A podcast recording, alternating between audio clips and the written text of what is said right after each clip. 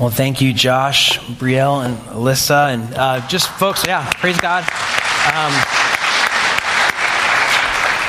Pastor Andrew would be here today, but uh, the sickness thing has visited their household, and because they love you all, they don't want to share it. So um, they love you that much, and that's a good thing. So thank you for. I mean, literally, they just found out end of the week, hopped in, they're up here praise. We're just grateful. So thanks for, for the tools. Yeah, they can step in that way. So thank you. And as Eric mentioned, there's just a lot happening. This is, this is a wild time of year, but there's many things going on uh, in our church family. I just want to keep everybody aware as much as we can of, of those things. One thing would be this you know, we have a fantastic CVC kids ministry, and Angela House does a beautiful job at leading that, and we're grateful for Angela. Um, and uh, just to keep everybody uh, apprised of, of uh, some developments, uh, Angela has, uh, has let us know that she needs to transition out of that ministry. Um, she has some things to focus on with her family and some other things. And, and, you know, as we've said many times here at Clayton Valley Church, just because you're overseeing a ministry or in a ministry, we don't expect that to be the case of you until you either die or Jesus comes back. That's not how we roll. People get to transition. That's, that's okay. That's a good thing, actually. And so uh, for, for Angela, we've been you know, praying through that and, and, seeking God with that and going, Lord, you know, what would you do? Who, who would you have uh, step up to, to, to serve and lead in that ministry? And I'm grateful to be able to say uh, that Mary Runyon has said yes to being our next children's ministry director at Clayton Valley Church. So we praise God for that. We're thankful for her and so, what does that mean over the next month or so? Well, first of all, Mary comes with just a lot of experience. She's actually uh, overseen uh, children's ministries at, at, a previous church. Um, she has a lot of gifts. It's going to be fun to see how she dives in and, and, and, and serves in this way. But she's going to be shadowing uh, Angela for the next month or so, just to kind of learn, you know, how do things work around here, what's going on. Uh, and then come January, uh, there'll be that, that transition where she'll take the helm completely. So we praise the Lord for how He provides, how He works, and, uh, and for, uh, for all of us. We're thankful for the kids God's blessed us with, but we're also thankful for the team of people that cares for our kids. And certainly we're thankful for Angela and all the time and, and effort and, and the way she's navigated us through a really crazy season as a church. Uh, there was this thing, there was a global pandemic. Remember that? Yeah, there was that whole thing. There was what do you do with kids through that whole thing. And she, she really steered us so beautifully uh, through that entire season. So you'll hear more about some of the transitional things later, but uh, wanted to keep you in the loop on that. Uh, the other thing is, some, you know, some have asked, hey, what is happening with Access for All? And if you're visiting with us today, we've got a, a desire to, to be a good steward with the campus God's given us. We want to open the doors wider uh, so that we can have uh, people that have free access to all we do around here. And that means that right over here, we're planning on putting an addition in that would include an elevator, that would include ADA compliant restrooms, that would be more open, more inviting, more welcoming. We're expanding the, the or, uh, rearranging the nursery area uh, to make that more effective to care for kids. And so, uh, anyway, people have been asking, where are we at? What's going on with that? Because we, our desire is to be able to uh, raise by commitments and or gifts uh, about $900,000 between now and we started at late, late November, and, uh, and we want to have the kind of an awareness and those commitments in by January 14th. And so, as of right now, this is how it looks. So, there's our, our goal of $900,000, and we've received in commitments uh, $194,140 so far. And in, in donations, we've received $77,648. So that puts the total raised as of right now at $271,788. And uh, now we, and praise God, yeah, we're thankful for that. So we are, for those of you who have given and committed to that, we praise God. We're thankful. We also recognize that for a lot of us, we're praying through what, what is our three year commitment going to be? And that's appropriate and good. That's right. We need to do that. Go before God. Now, all of the resources we have, they're not ours. They belong to Him. And so we want to be stewards of what He's given us. And so uh, we would just ask that as we go before God, we'll look forward to seeing what, what, what He's going to do. Uh, between now and, and, uh, and, and, January 14th. Uh, at that point, our deacons will make uh, some decisions in terms of next steps uh, in terms of the project itself. And, and, we really want God to be glorified in every part of what we do. Uh, this is His campus, right? We want to honor Him in, in everything. And so we, we thank Him for that. So that's where we're at, and we'll look forward to, to what comes up next. Um, the other thing that's happening today, as you've already heard, Christmas joy. This is the day that we deliver. So these gifts that are here, as Eric mentioned, they're not just, you know, decorations. These are actual gifts that are going to actual kids. They represent actual families uh, that, have a, one or more of their parents uh, right now will find themselves in jail, and they can't give a gift to their kid for Christmas. And so, what Bay Area Chaplains does is they allow these inmates to make requests and say, "Hey, would you help me out by purchasing a gift on my behalf and delivering it to the child?" So, what's happened is you've already gone out and bought the gifts. You've already wrapped them. By the way, good job on wrapping. Way better than I could ever wrap. That's for sure. So we praise God for that. And then today it's going to be delivered. Now, and it might be that you're here going, oh, I wish I could have been a part of that. Well, there's still something you can do. You can help deliver uh, gifts. And so if you, if you would like to do that, we still need some drivers. Um, and uh, you can just, it's, it's, actually one of the best parts, I think, is being able to actually go to the door, knock on the door, and say, uh, you know, here, I'm giving this to you on behalf of your, your parent in the name of Jesus. You know, this is for you. And I do recall one, one year, I may have shared this last year, I can't remember now, but it was a few years back, and uh, we were delivering, and we got to deliver a bike. And um, we roll the bike up and knock on the door kind of thing, and, and the parent comes, you know, the, and goes, oh, thank you, and, and brings the bike in. And as we're walking away, we hear a kid's voice, a boy's voice, and he goes, is that for me? Holy bleep! You know you're just like you know like we're reaching out we're, we're reaching out to the right kind of people. That need to hear the gospel it was so fun. It was we walked we were just laughing like you know this is god at work. And and uh, so again it, the, the, to see the expression on the family's face is a, is a really beautiful thing. And, and parents i would recommend do it with your kids. It's a great way for your kids to learn about um, caring for others in a very tangible way so if you, if you are interested in, in, in delivering, uh, you can, and can just be right here. Uh, Jennifer Splendora is going to be right. Can I tell you you're going to be right here? Is that okay? She will be standing right there after service. So walk right there after service, and, and, and we'll be able to help you deliver some gifts uh, for, for kids. So, uh, all right, well, we are all in the thick of the season and, and, a part of this Christmas series is we're really desiring to take this time and focus. We've, we've been doing the Advent wreath to kind of remind ourselves week after week what we are anticipating with Jesus coming. And I don't know about you, but sometimes I get really, really annoyed at uh, the things that end up getting in my way, my way, of celebrating the season in the way I'd like to. It probably never happens to you at all. Liar. no, but, but it doesn't. It, I'm thinking of one particular thing that happened to me this past week. Um, I'm, I'm the light guy at our house, all right? So when we get the tree, I put the lights on. I've got a system, people, okay? I've got a way. I want light evenly distributed, but I want it to be too bright, right? We got to have it. So I, I, put the lights up. So I, every year, I put the lights away. And I'm very careful, okay? Like I take the lights, I wrap them, because I don't want to buy new lights. And I'm not given to conspiracy theories, but I'm telling you right now, I think there is a conspiracy. The lights only last for like two years tops. Because they want you to buy more. I have not been rough with these lights. I was kind with them. I was deliberate. And yet I pulled them out. Of the four strands I think I had, one was working. Great. And then, then I go into my, really? Come on, man. Uh, you know. So then I, I go to Ace. And of course, Janet's like, hey, I've got Ace coupons. I'm like, oh, yeah, Ace coupons. They never expire practically. That's great. Just grab the coupon and go. I get to Ace. I'm looking, I'm looking, I'm looking. You know how many kinds of lights there are now? They've got LED, they've got warm, they've got cold, they've got 100 lights, they've got 50, they've got, I'm going, ah, it's like a wall. So I just kind of go up, you know, grab my lights, go to the register. Hey, I've got a coupon. Yeah, you didn't spend enough. You can't use that coupon. right? Come to find out, Jan's like, you took the wrong coupon, man. There's a different one. I'm like, oh, of course. It's even worse. Get, the, get home, I'm lighting. And then, then, and then it hits me, though. I'm, I'm sitting there, I'm looking, I'm like, what are these lights for? Why do we have them? Kind of have this, you know, existential moment with Christmas lights. What? Why? What is the essence of lightness? Why do we do this? And then it, it hits wait a minute.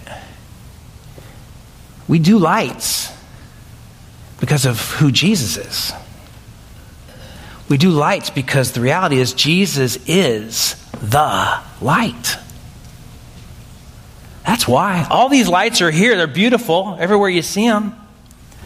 But they're here to depict one central reality Jesus is that light. And so, because of that, we're going to spend some time this morning in the Gospel of John. Because John describes Jesus as the light in such a powerful and, and, and, and just graphic and beautiful way. So, if you would go ahead and turn to the Gospel of John, chapter 1. And uh, as we do so, just think about this. You know, the Apostle John's the one who wrote this account. Uh, he's the son of Zebedee. He's a Palestinian Jew. He's a member of uh, Jesus' inner circle during his earthly ministry. And certainly, John's audience in this particular gospel would consist of both uh, Greeks and Jews. And the Greco Roman world as a whole is just sort of a, a massive, massive combination of different cultures. So, really, this gospel is written to everybody. It's not really honing in on any particular people group. But, but John's sensitive to that. He, in the gospel account, he's going to explain Jewish customs and, and Palestinian geography. He's going to actually translate some, some term, Aramaic terms into Greek so people can understand what they say. And so he's actually very aware of his non Jewish readers. And he, he, wrote this gospel right around somewhere between 80, uh, 80, 80 and 90, somewhere in there. So uh, you'll find this passage on page 71 in the Bibles provided for you there on the chair rack. But let's go ahead and stand and follow along as I read.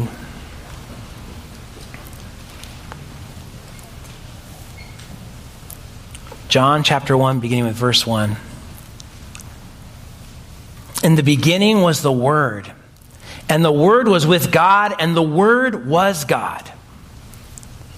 He was in the beginning with God.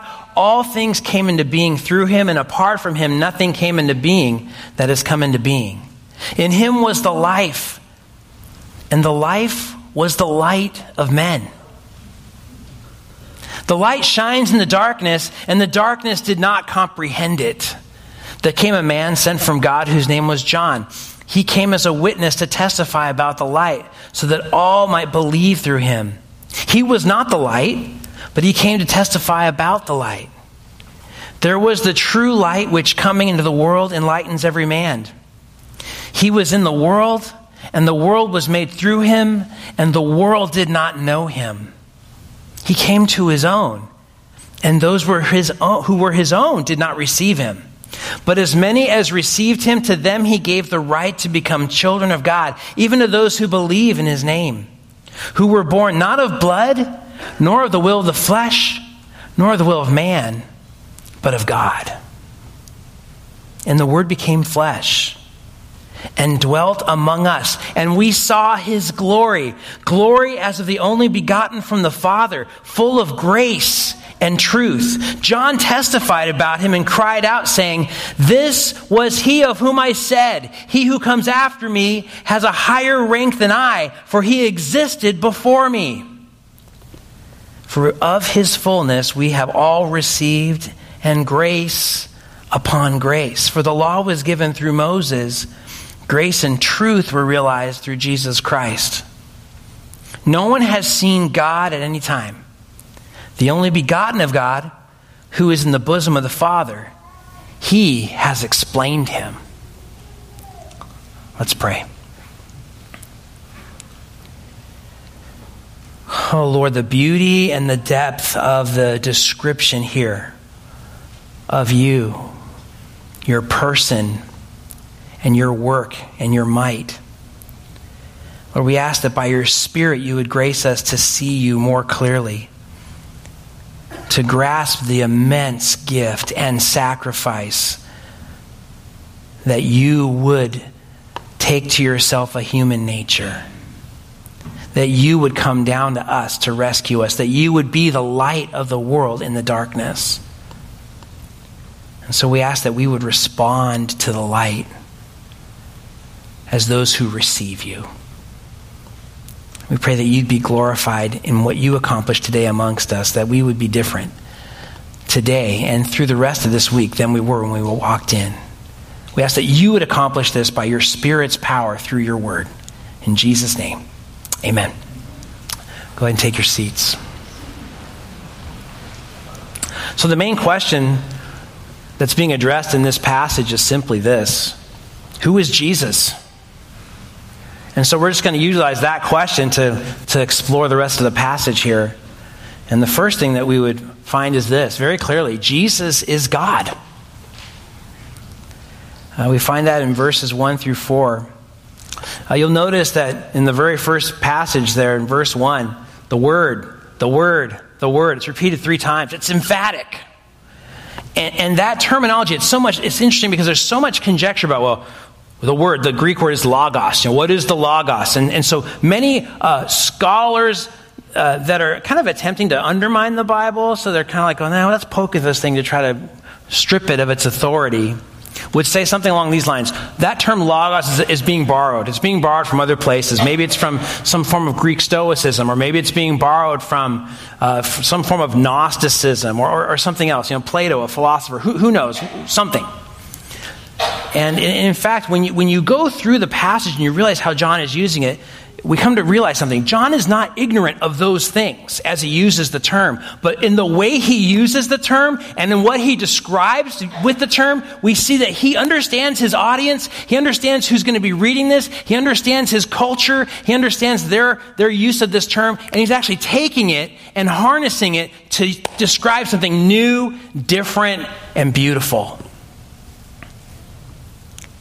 And so we see here that the Logos, the Word, if anything, if there's a background that's being utilized, certainly it would come from the Old Testament where we find that, that God created all things by the power of, you know, by, by speaking, by His Word. And we, He's going to describe this in verse 2. He was in the beginning with God. And yet, at the same time, end of verse 1, the Word was God. Well, how does that work? Huh. He's a being who has relationship with God, and yet he is also God. And so, again, we would see very clearly here the Trinity, though the term is not being used here, certainly the, the triune nature of the Godhead is depicted, and we need to just be honest about the terminology that's being used here. In the Old Testament, that, that background for Logos, the wisdom of God, there's places in the Proverbs where it's personified, where it's by wisdom I founded the earth, I founded the heavens. So, certainly that connection with creation is key. And yet, the Word was God, and, uh, and yet the Word was also with God. And then, verse 3 all things came into being through Him, and apart from Him, nothing came into being that has come into being. Who is this? It's the Word he's talking about. As in, this one, He created all things, He's the Creator. And this point is very powerfully made uh, very similar to Genesis. And again, you see it in the beginning. God created the heavens and the earth.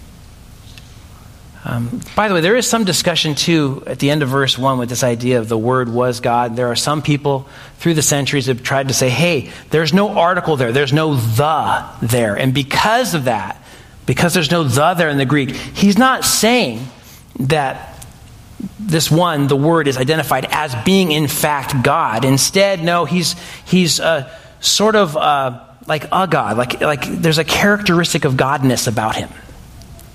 Uh, the problem with that, there's several problems. The main one would be this that's just not how Greek works. Let's just put it that way. Uh, this idea of not having the article and identifying something happens in other places in, in the scriptures. As a matter of fact, in, in chapter 1, uh, in verse 49, you can see where it says, Nathanael answered him, Rabbi, you are the Son of God. You are the King of Israel. Guess what? There's no definite article there either. Yet, very clearly, this one's being def- identified in particular as the king. And so, uh, when people come to you, Arius was the, was the false teacher in the early church days who, who kind of put this forward. Today, uh, there are others that would claim this. If, if the Jehovah's Witnesses kind of come to your door, knock on the door, they're going to try to teach Arianism to you. It's just a kind of a new form of Arianism. Uh, but that, that heresy was dealt with centuries ago. And, and again, we need to be clear about what this is saying. No, Jesus, the Word, is in fact God. He is divine. He claimed that himself. Uh, you think about it, uh, later on in, in the Gospel of John, in chapter 8, he's going to say, Before Abraham was, I am. The people there understood what he was doing. He was equating himself with Exodus chapter 3, when God says to Moses, Who's sending you? The I am is sending you. And certainly the people that were there with Jesus understood him because they picked up stones to stone him in that very moment.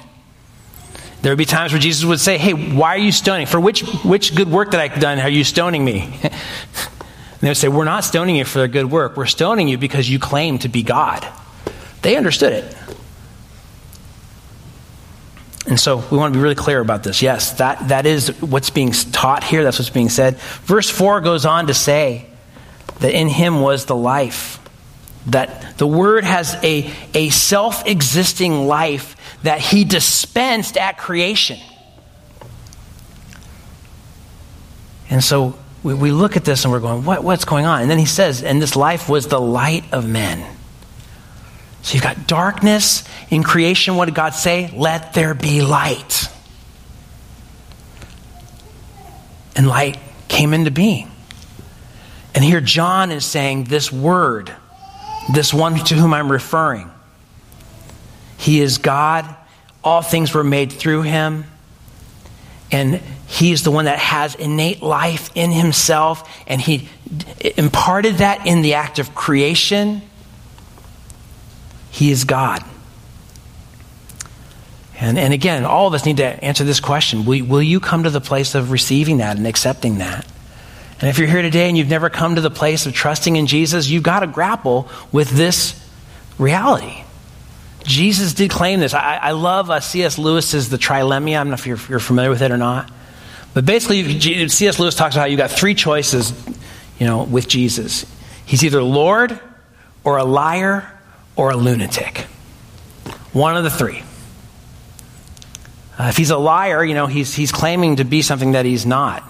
Which, by the way, if he's a great teacher, someone say he's a great teacher, he's just not God. Well, if he's a liar, get this great teachers are not liars. So it doesn't really work. Uh, and then Lewis goes on to talk about how, or, or, or, maybe he's delusional. You know, maybe I think the analogy he uses is he's, he's, if he's claiming to be God and he's not, and he's delusional, he's equivalent to someone who basically claiming to be a poached egg. You know, which again would just be not not mentally well. So he's a crazy person, or he is who he claims to be. And so the question for all of us is Will you recognize him as God? Maybe you're here today and you have come to Jesus. You've trusted in him. Guess what?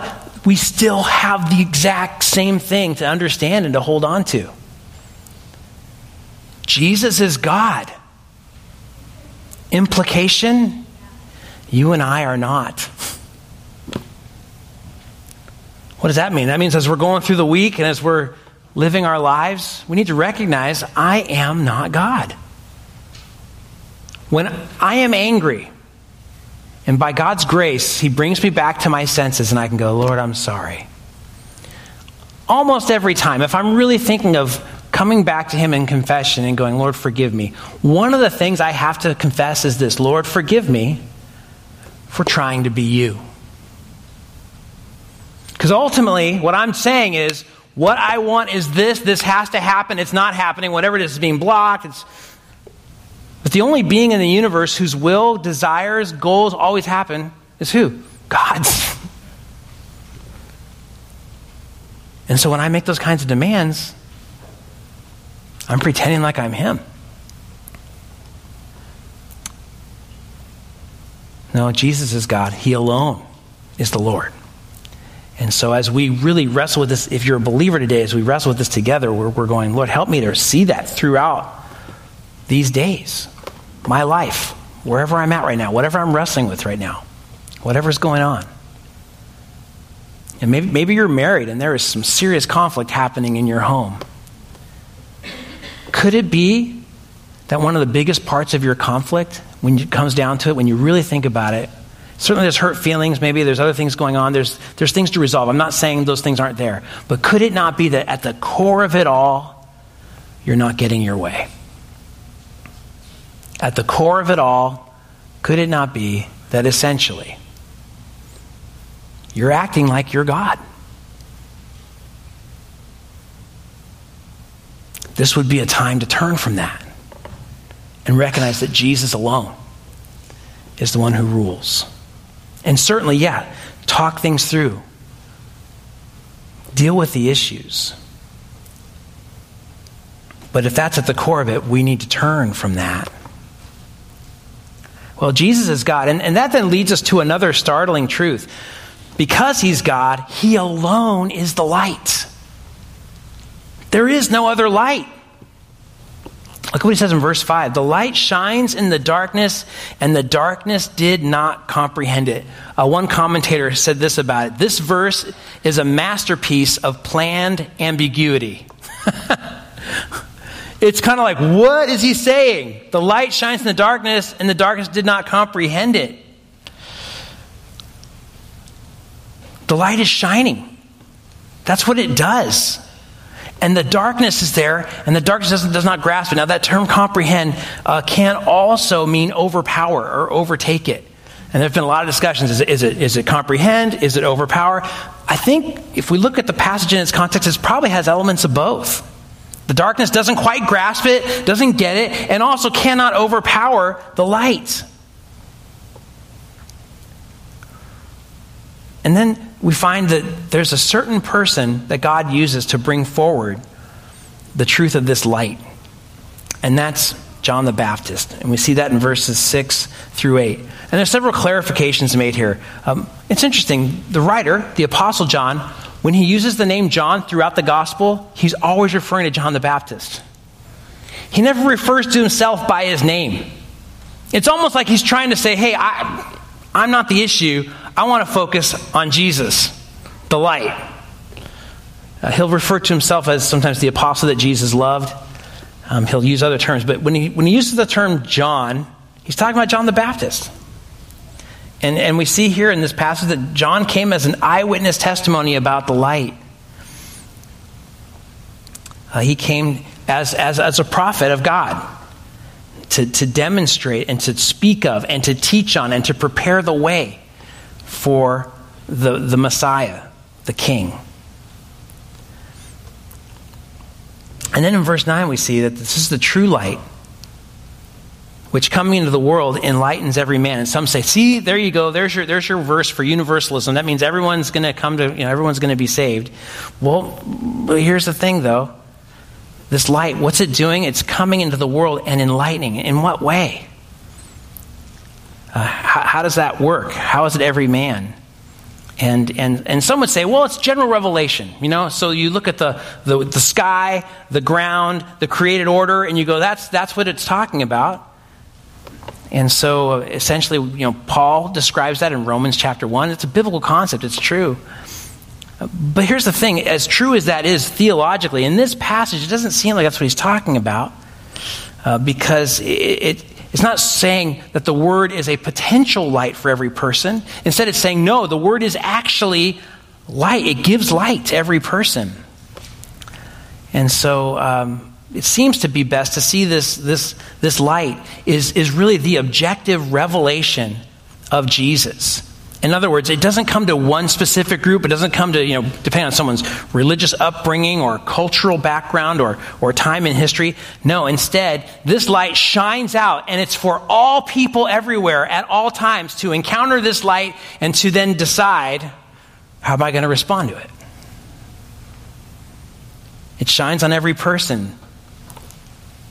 And, and, and essentially, there's two responses there's the response of hating the light and there's the response of receiving the light. Which is it going to be?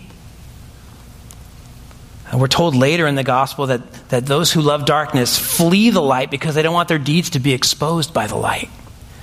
In other words, I want to do what I want to do. I'm going to live my life my own way. I'm going to be my own master.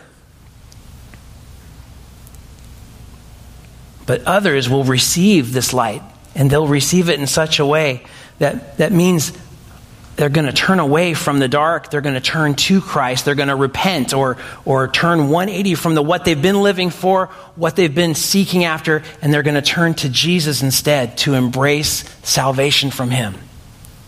And something beautiful happens then.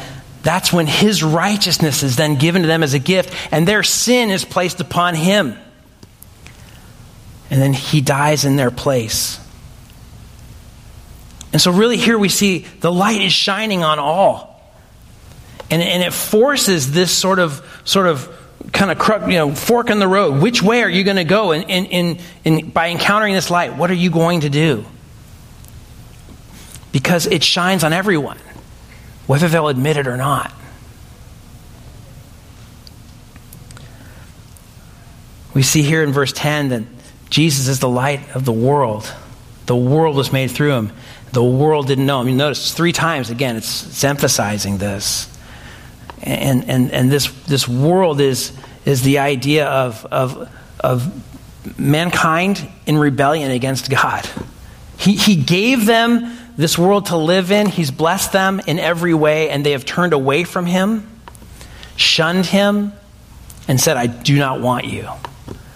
I, I, I want all of your blessings, but I don't want you.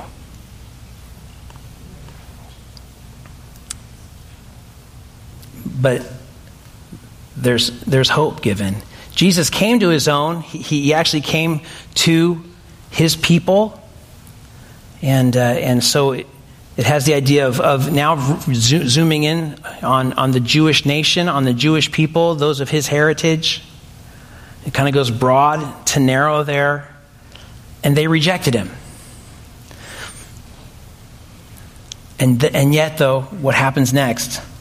There's still hope in verse 12 to receive him. As many as received him, whoever they are, whether they're from that group or from the broad group of the world, whoever receives him they become his children.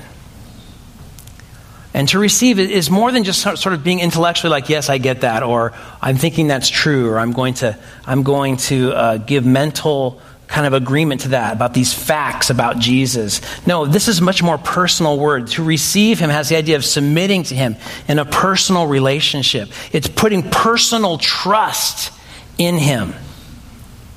It's trusting everything that the Bible says is true about him and trusts in the totality of his person and also trusts in then what he's accomplished to save sinners.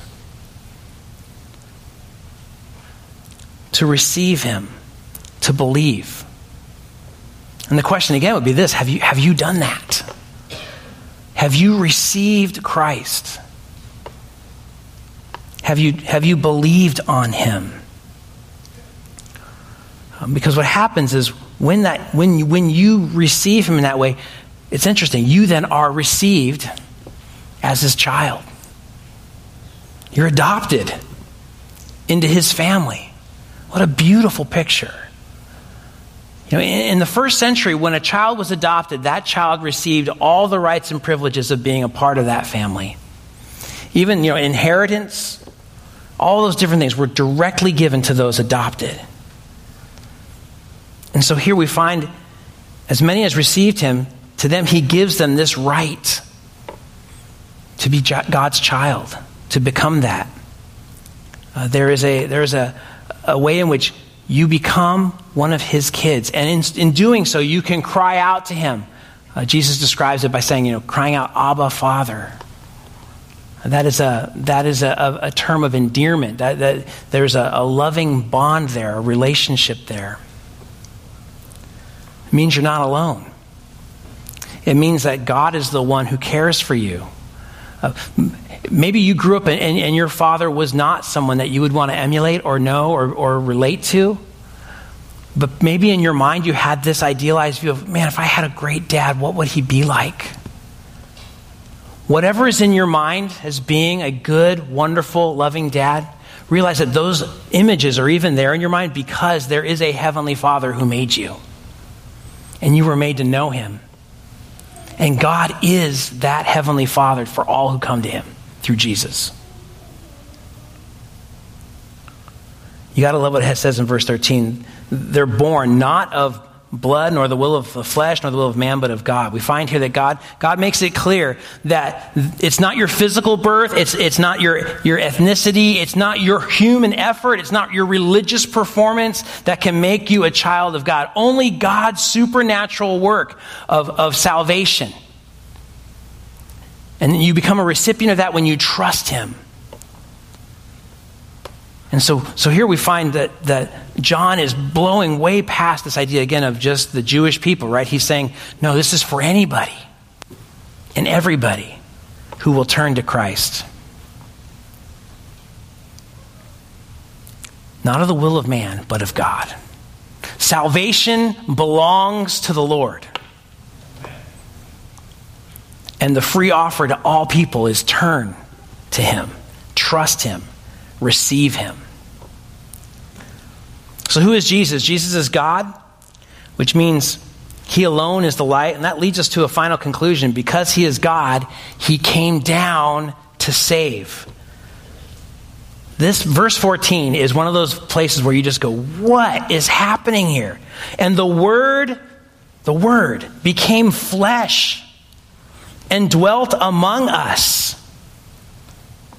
This divine one, this creator of all, this one who was there in the beginning, this one who is God, became flesh. God became human. This is the incarnation. Uh, the, the, word for, for incarnation comes from, from the, the Latin that means in flesh, literally. And so we find this is the supernatural act of God, affected by the Holy Spirit where the second person of the Godhead took unto himself a human nature. And if you're sitting there going, what does that mean? I'll just say the same statement again, okay? It's mysterious, it's beyond our comprehension, but it's true. Because of that, the Son of God is, is the God man, the Word made flesh. He became flesh he, he didn't cease being God, by the way. He did, he did not stop being divine when that happened. Uh, no, instead, he voluntarily laid aside the use of some of his attributes in order to carry out his saving mission. Dwelt among us is a beautiful picture because really it has the idea of he pitched his tent. When you hear that phrase, he pitched his tent, what do you think of? If, if you're familiar with the Old Testament, it's talking about the tabernacle. And what happened in the tabernacle? That was where God dwelled. And how did he dwell? He dwelt among his people. So you could say, Jesus coming in the flesh, the Word becoming flesh, dwelling amongst us, is literally God tabernacling amongst us. It's a personal way.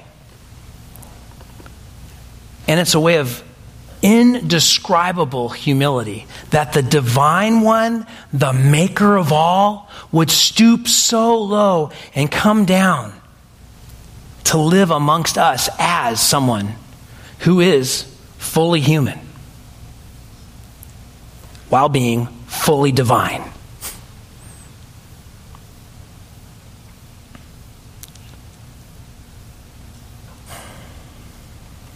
We see that, again, verse 15 tells us John testified about it. He described it. He said, This one's higher in rank than I am, for he existed before me. And if you know the, the other accounts in the other Gospels, you realize, wait, but John the Baptist was born first. Exactly. What's John saying? I was born first, but this one existed before me. Why? Because he's God. Eternally existent.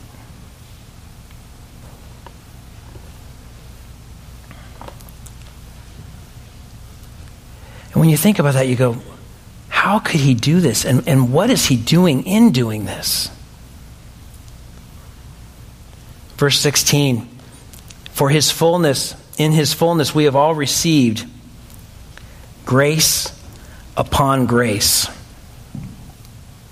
What's he talking about? The fullness of deity dwells in Christ. Christ. All that God is, all that God the Father is, all that God uh, has in terms of ability, and all that God has in terms of being, and all that God is as creator and sustainer, all those are Jesus. You know, one of the disciples said, you know, Jesus, just show us the Father and we'll believe. And he goes, uh, if you see me, you've seen the Father. Again, if I say that to you ever, you need to run out of here as fast as possible. But Jesus can say that because it's true.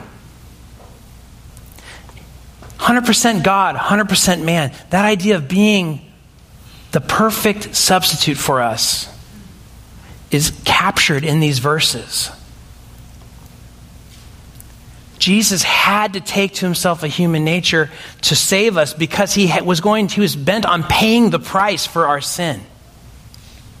The wages of sin, we're told, is death. John Piper describes this in a, in a short thing uh, posted on desiringgod.org entitled Why Jesus Needed a Body. And he put it this way The incarnation is the preparation of nerve endings for the nails. The incarnation is the preparation of a brow for thorns to press through. He needed to have a broad back so that there was a place for the whip. He needed to have feet so there was a place for the spikes. He needed to have a side so there was a place for the sword to go in. He needed cheeks, fleshy cheeks, so that Judas would have a place to kiss and there would be a place for the spit to run down that the soldiers put on him. He needed a brain and a spinal column with no vinegar and no gall so that the exquisiteness of the pain could be fully felt for you.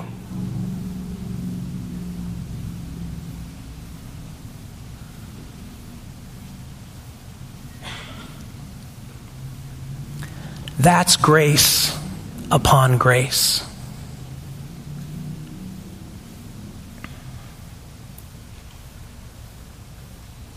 And you wonder, what, what, grace upon grace? Is it grace lavished upon grace upon grace? Certainly it's that.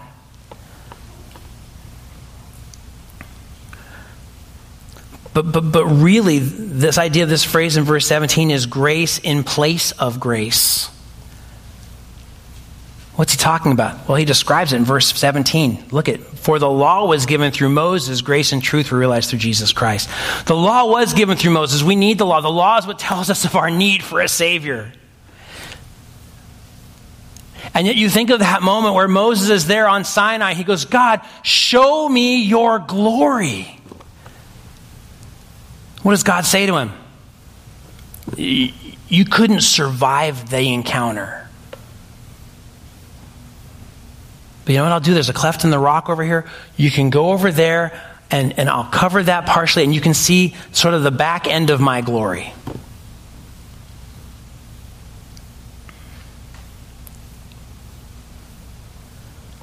But what we find in Christ is this God's glory manifest. We can actually look and see God.